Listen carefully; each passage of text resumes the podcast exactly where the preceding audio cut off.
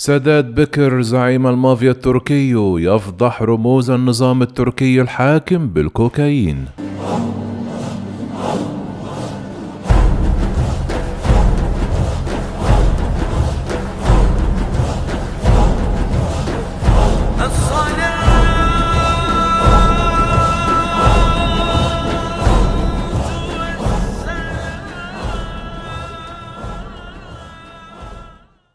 جدد زعيم المافيا التركية سادات بكر تهديده لوزير الداخلية سليمان صويلو متوعدا بالكشف عن مزيد من جرائمه.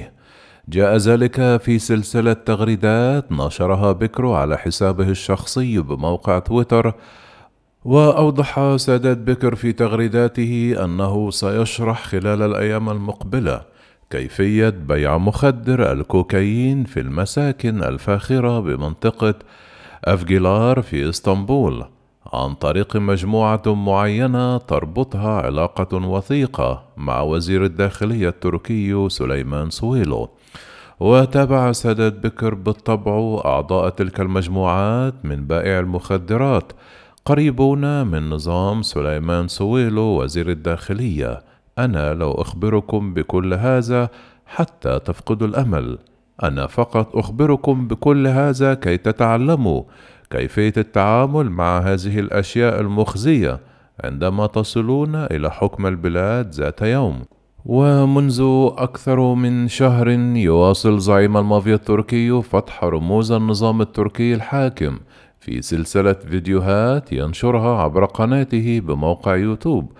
وكذلك سلسلة تغريدات ينشرها على حسابه بتويتر.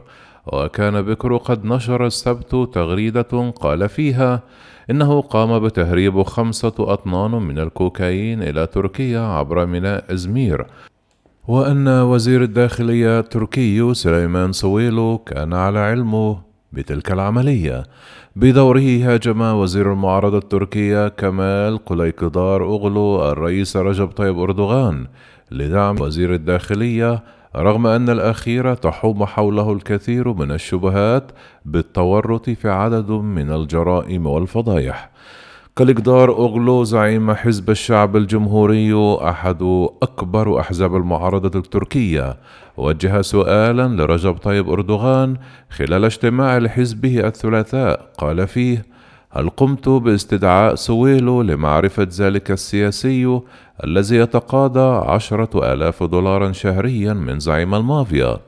وكان سليمان سويل وزير الداخلية قال في وقت سابق إن هناك من يتقاضى ذلك المبلغ من زعيم المافيا دون الكشف عن هويته.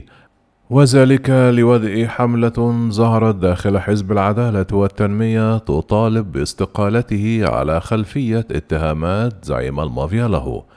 جدير بالذكر أن زعيم المعارضة هاجم أردوغان بسبب عدم مناقشته نظيره الأمريكي جو بايدن لمسألة الإبادة الجماعية للأرمن.